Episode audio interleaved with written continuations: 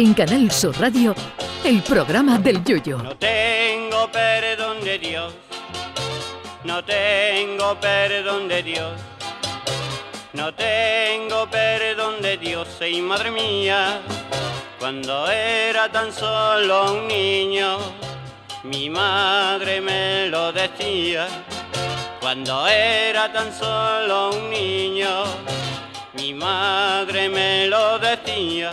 Confieso que los chinos no dejan de sorprenderme, desde sus maravillosas imitaciones sin ningún tipo de pudor que convierten un tarro de colonia de Hugo Boss en otra de Bugo Os, a las denominaciones de sus comercios en España que yo he llegado a ver una tienda de un chino que se llamaba El Desavío y siempre me llamó la atención cómo llega a saber un chino lo que es un desavío. En lo que viene a ser la comida, los chinos también son sorprendentes y lo mismo te encuentras a uno que se desayuna un murciélago migado en un colacao y desencadena una pandemia mundial que te encuentras a otro que se junta una serpiente en un mollete para merendar. Pero otra de las cosas que más me fascinan de la cultura china es su medicina tradicional.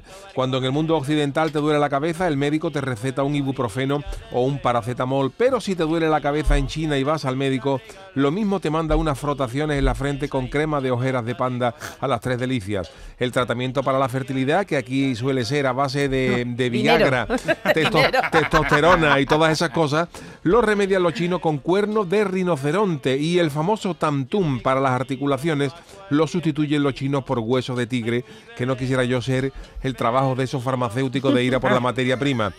Los chinos dicen que comer cactus detiene la diarrea y esto no lo dudo porque a ver quién se atreve a soltar esos pinchos por el callejón de la peste. A los chinos les gusta esto de los pinchos porque inventaron la acupuntura y allí no hay problema si trabajas en una sastrería y no hay donde colocar los alfileres que ellos mismos se los clavan en las manos. Pero donde ya me he quedado muerto del todo es al conocer que hoy se celebra el Día Internacional de los Sonidos Curativos. Y es que los chinos aseguran que se pueden curar con sonidos. A ver, por ejemplo, para mejorar los pulmones, y esto es en serio, los chinos dicen que hay que hacer... Para los riñones, los médicos chinos te recetan que hagan chu, como Cristiano Ronaldo cuando mete un gol, aunque sea de penalti. Para la mejora del hígado dicen que hay que hacer el sonido de que si esto es verdad, yo creo que los que trabajan en una biblioteca mandando a callar a la gente no creo que sufran de problemas hepáticos.